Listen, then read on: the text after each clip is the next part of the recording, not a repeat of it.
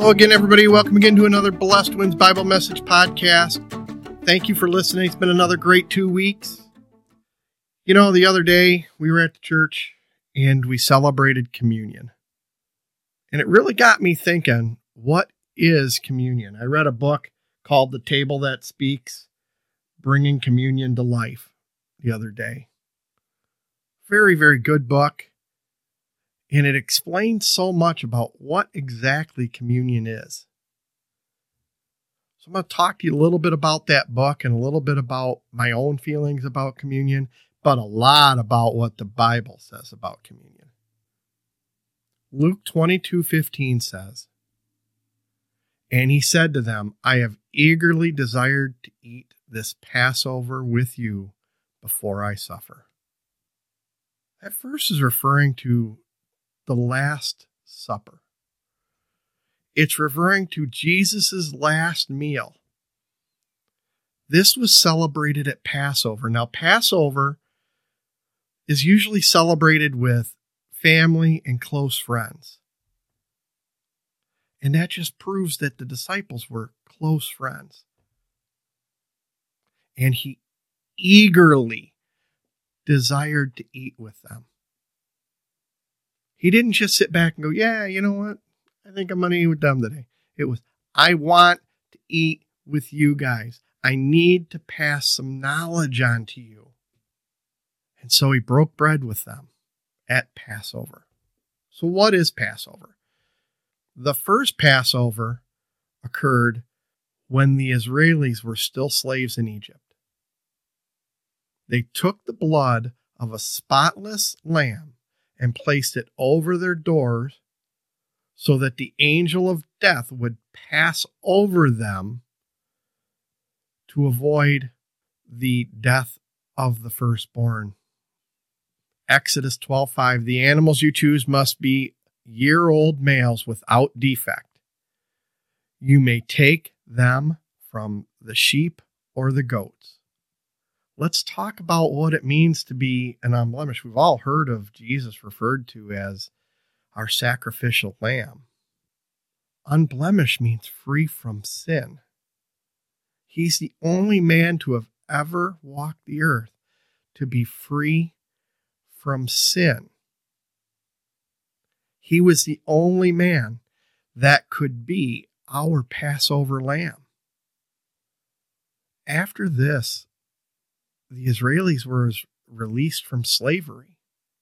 When we accept Jesus Christ into our life, we are released from slavery as well. We are no longer slaves to sin. We are no longer slaves to the little g God of this earth. At that point in time, he has become our Passover lamb.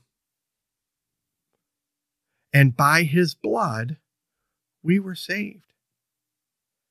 But it's not just when he died on the cross, it was when he was beaten beforehand. Let's go back to Luke 22 15. He eagerly desired to eat Passover with them. He was looking forward to eating with them. And then he eagerly went into his death. A painful death to free us from sin. Now, it was required in Jewish law to commemorate the Passover. Exodus 12:14 This is a day you will commemorate for the generations to come. You shall celebrate it as a festival to the Lord, as a lasting ordinance. This day was very important to the Jewish people. Again,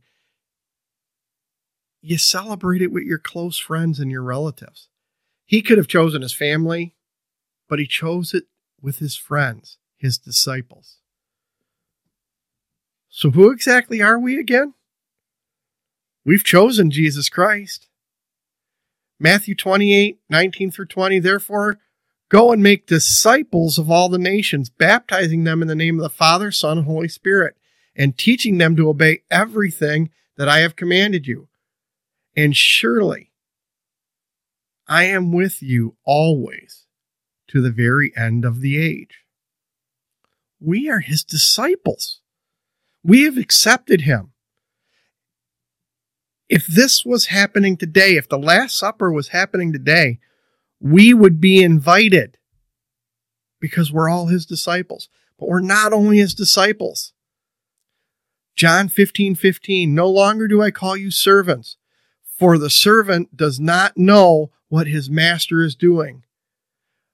But I have called you friends, for all that I have heard from my Father, I have made known to you. The early Jewish people were considered God's servants. But we're no longer servants. Jesus came and gave us the good news of the gospel. He shared what his father wanted with us. We are his friends. And as his friends, we need to occasionally break bread with him. And this is a quote from that book Just as the children of Israel observed the Passover to celebrate their deliverance from slavery in Egypt, Christians observe communion to celebrate deliverance from sin and all its consequences. Communion is our Passover. When we celebrate communion, we are celebrating the Passover. We are celebrating coming from death to light. Just like God opened the door and removed the binds and, and removed them from slavery in Egypt. Jesus opened that door on the cross for us, and we are no longer slaves to sin. 1 Corinthians 11 23 through 26.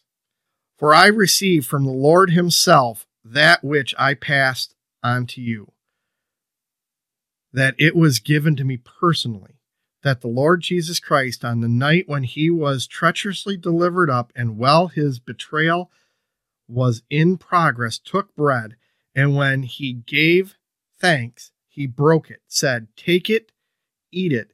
This is my body, which is broken for you. Do this to call me affectionately to remembrance. Similarly, when the supper had ended, he took the cup, saying, This is the cup of the new covenant, ratified and established in my blood. Do this as often as you drink it, to call me affectionately to remembrance.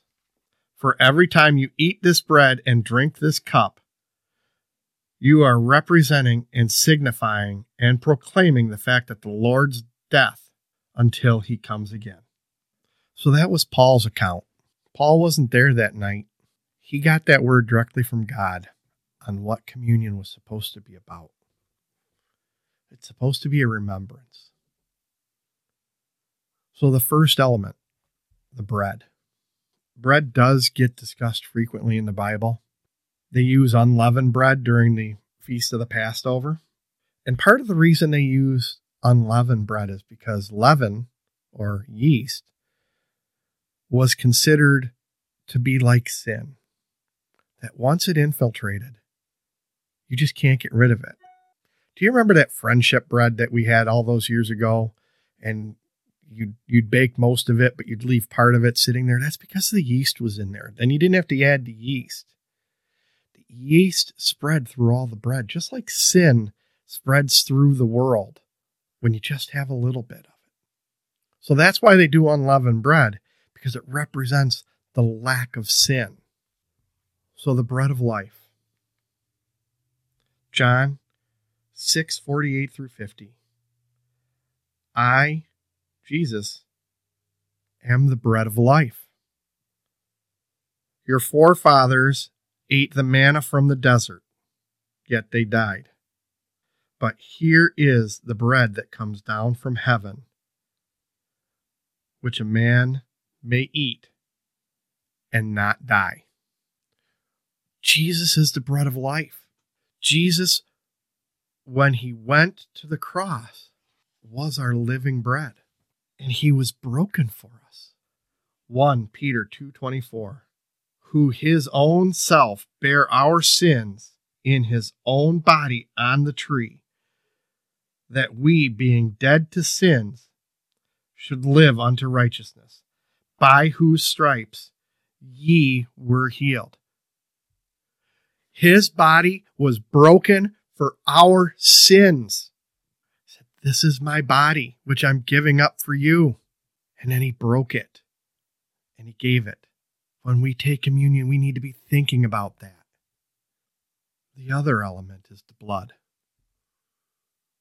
And there is redeeming power in that blood. What does redeeming mean? Redeem means to be brought back completely and be made clean. In the Old Testament, they used to do atonement when they'd have a lamb and they'd slaughter it. Jesus' blood redeemed us, which made us completely clean. Atonement just simply covers the blood, it simply just covers it up.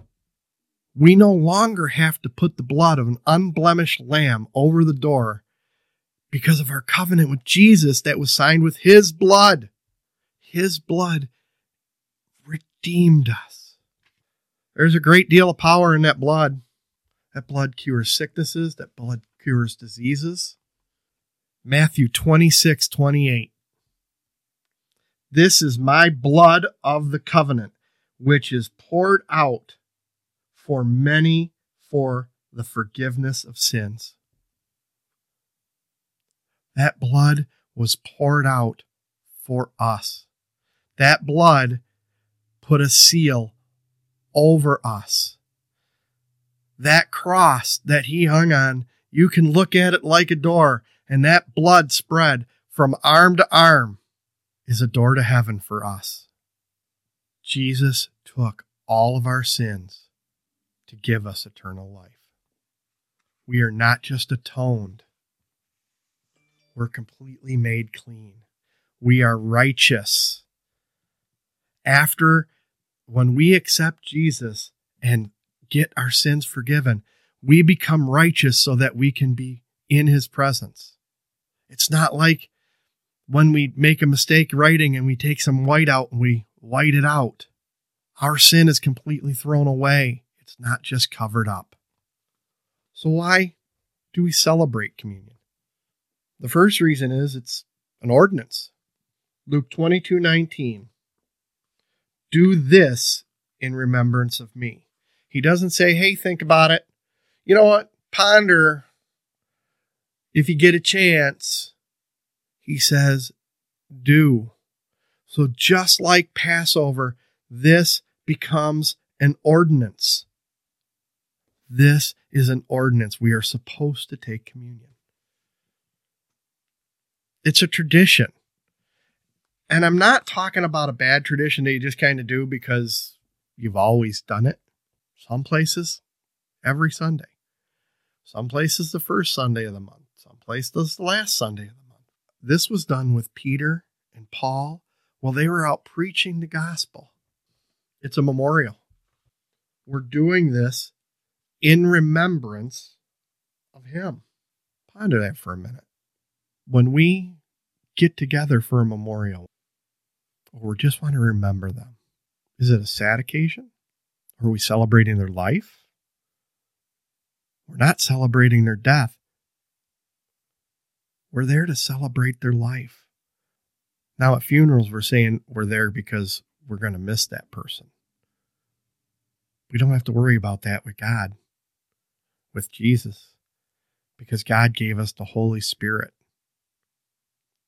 the three in one. Jesus lives inside of us. The Holy Spirit inside of us is part of the Trinity Jesus and God and the Holy Spirit. Greater is he that lives in me than is in the world. John 4 4. We are greater than the devil. The one that lives inside of us is greater than that small g God of the world. Our God is greater. So, this memorial, we're remembering his life. Jesus had a three year ministry, and we remember him 2,000 years later. It's a time for Thanksgiving.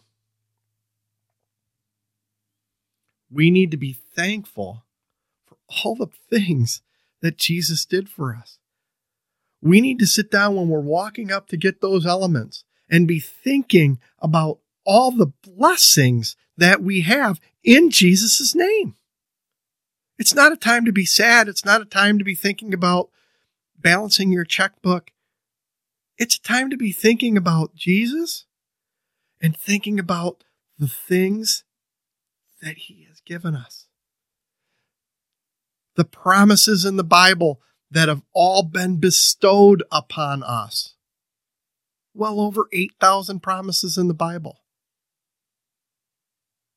All those things that Jesus said we have in his name, the in him verses. It's a time to be thankful for our healing, whether it's manifested itself or not. It's time to be thankful for our prosperity because it's all God's money. We're just here borrowing it. And so everything we get is from Him. It's a bond of fellowship. We're breaking bread together. It wasn't just Jesus and Peter at that Last Supper, it was all the disciples. We're eating together. It is a Passover meal, Passover celebration. We're supposed to spend it with family and close friends. Church is supposed to be our friends. We're supposed to bond with them. We're supposed to fellowship with them. It's also a profession of our faith. We sit there and we take the elements in front of everybody and we profess, we believe that Jesus suffered, died on a cross, was buried, rose again, and went into heaven. That's what we are professing when we take the elements.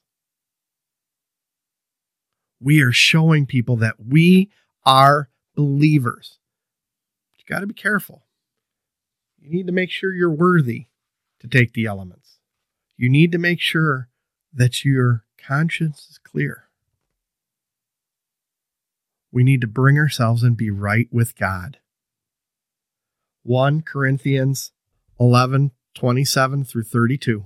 Therefore, whoever eats this bread or drinks this cup of the Lord in an unworthy manner will be guilty of sinning against the body and the blood of the Lord. A man ought to examine himself before he eats the bread and drinks of the cup. For anyone who eats and drinks without recognizing the body of the Lord eats and drinks judgment on himself. This is why many among you are weak and sick, and a number of you have fallen asleep or died. But if we judged ourselves, we would not come under judgment. When we are judged by the Lord, we are being disciplined so that we will not be condemned with the world. Wow, there's a lot there. We need to sit down before taking the elements. We need to make sure our heart is clean. We need to make sure that we aren't harboring unforgiveness. We need to work on being godly. We need to ask God to forgive our sins before we go up there. That means we need to recognize what they are, repent, and ask for forgiveness. We celebrate because Jesus is coming back. That's one thing we got to remember. Jesus is coming back. In that whole verse, 1 Corinthians 11 23 through 26 that I spoke about before, we must remember the last line Jesus is coming back. Do this in remembrance of me until I return. It's a time to celebrate. Hallelujah. Jesus is coming back. He's coming back to bring us a world and bring us back to the world that he created for Adam and Eve, to remove all the sin. And we are joint heirs to that world. Romans 8:17 says, "Now, if we are children, then we are heirs, heirs of God and co-heirs with Christ. We are heirs to this world that when Jesus comes back, We're going to be a part of it. Galatians 3:29 If you belong to Christ then you are Abraham's seed and heirs according to the promise. The promise that was made on the cross in Jesus' blood. So celebrate. Hallelujah. He is coming back and we're going to be there with him. Psalm 23 5. Thou preparest a table before me in the presence of mine enemies. Thou anointest my head with oil, and my cup runneth over. He set a table in the presence of your enemies. Your enemies are the little g God, Satan. Jesus sets a table for us in the presence of thine enemies. Come and partake at that table. In Jesus' name, partake at that table. You've been invited. All you have to do is accept the invitation. Accept Jesus. Profess your faith and show people that you believe that Jesus died on that cross for and then rose again. And I'm going to read another quote from this book from Kenneth Hagin. At what we call the Last Supper, the table set for 12 apostles spoke to them of the past, the present, and the future. The communion table speaks to us of the same things today. It declares that Jesus came, he died, he arose, and he's coming again. Amen. Hallelujah. The communion table is still the table that speaks. It is the past, it is the present, it is the future. As new Christians, as old Christians, whatever, wherever you are in your journey with Christ, get yourself with some people and break bread and drink that cup. It's not a suggestion, it's a commandment. Come in there. The table is set for you. Lord, praying for everybody at this podcast to get into a church. Go to that table. Lord, I pray that they have the boldness to go to that table and declare in fellowship with the people from the church that they are with Jesus, Lord. And I pray, Lord, I pray for them to have the strength that you've given them in the in him statements. Lord, we know that we can do all things through you that gives us strength. And Lord, we know that we can overcome whatever fear, whatever anxiety, whatever it is that's keeping us out of that building, out of fellowship with our friends, out of wherever they're meeting, because church isn't just a building, church is the fellowship. Church is being with people, Lord, and we know that. Whatever's keeping people away from fellowshipping, with other Christians and breaking bread and drinking of your cup and remembering you, Lord, remembering Jesus. Lord, I bind whatever that is that's holding them back in Jesus' name. Well, I just want to thank you all for joining again for another Blessed Winds Bible Message podcast. You can find us on any of the podcast sites You can also find us on YouTube. Please hit like and subscribe. If you have any testimonies you would like to share, please send me your testimonies. I'd love to read them and hear about them. All of you have a blessed two weeks in Jesus' name. Amen.